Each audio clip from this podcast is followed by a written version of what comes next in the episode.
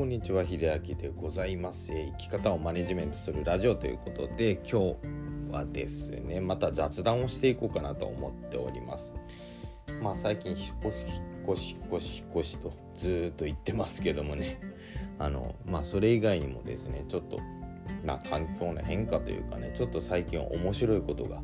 あったのでお話ししようかなと思ってるんですけども。まあここで言う面白いって皆さんにとってちょっとね面白いかどうかは分かんないんですがまあ趣味の話かな。あのまあ、今年の頭ですね。なので1月6日ぐらいに僕はあのバイクの免許を取ったっていうことはねここでも何回か放送してるんですけどもあの最近ですねあの嫁がですね僕の妻ですね僕の妻がですねどうも、えー、感化されてきたというか、まあ、影響を受けましてですねあの小型小型自動二輪ですねの免許がねちょっと気になっているそうなんですね。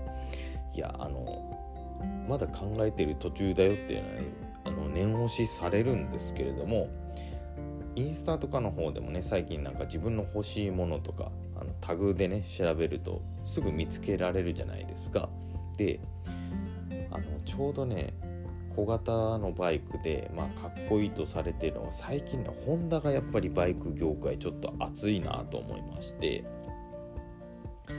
ちょっとねこれを放送聞いたらね皆さんちょっと調べてほしいんですけどもホンダのモンキー125っていうものと、えー、ハンター株125っていうのを調べてほしいんですよ。あの最近これがねあの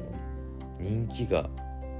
結構出てきています。でインスタの方でもすごくね写真をアップされている方が多いんですよね。でね何がちょっと驚きかって排気量のこのレベルの排気量要するにまあ後ろに125ってついてるんで 125cc の排気量にしてはねお値段やっぱり高いんですよ。高いんですけどもね最近バイク業界の流れとしてはねあの低排気量のバイクがね値段がねだいぶ高くなってきています。まあこれもねあの車で先に来たブームなんですけどもあの軽のハイトワゴンって言われる、まあ、ダイハツだったらタントホンダだったり NBOX とかね、まあ、そういうものがねどんどん高くなってきてるじゃないですか、まあ、自動二輪でも若干その波が出てきているんですよね。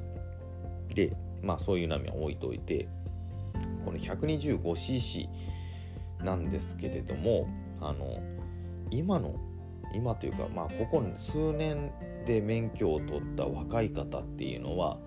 まあ、おそらくこのオートマ限定ではあるんですけども 125cc までのその小型のオートバイなら乗れるそうなんですよね。ちょっとねあの昭和生まれの人とだいぶねちょっとデメリットとメリットの差がでかすぎてなんだこの野郎と思っちゃうんですけども。まあくれぐれもねこの方たちはねあのミッションは運転できないのでこれはごご承知いただきたいんですがえっ、とねハンター株だったらよかったのかな確か。ハンター株は確かオートマだったのでまあ普通に乗れるんですけどもまあどうせ取るんだったら小型をまあ、ミッションでねマニュアルで取ってしまえばどちらも運転できるので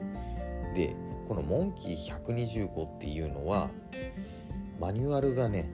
ないと運転できないんですね。要するにそのクラッチ操作が必要クラッチとギアの操作が必要なバイクはね運転できないんですよね。多分これを今聞かれている主婦層の方々ポカーンとされているのはねもうこれ自分はもう予想通りでございます。ただこれね主婦層の方にも人気が出ているバイクなんですよ。であのリターンライダーの方とかねあのこれ初めて知ったんですけど昔の時代って嫁入り道具で嫁入り修行かで、まあ、お花だったりとかね舞踊とか本当に昔の世代ですけれどもまあされていた時代があってでもその中にねあのバイクの免許を取るってのもね入ってたそうなんですね。これ驚きなんですよ。で驚いたんですけれどもリターンライダーの方まあ女性の方っていうのは4 5 0代の方が多く見られるんですね。あやっぱそういうことだったんだと思ってもしこれ気になられている方々ねあのもし興味がございましたらあのいきなり中型だと排気量がね400までっていうねまあ教習所行っても400のバイクをね運転する羽目になるんでえっとね小型 125cc からだと運転は間違いなくしやすいと思います。一回ねこのモンキー125を見てください。すごく可愛いバイクなのでね是非ねこれ気になったという方々是非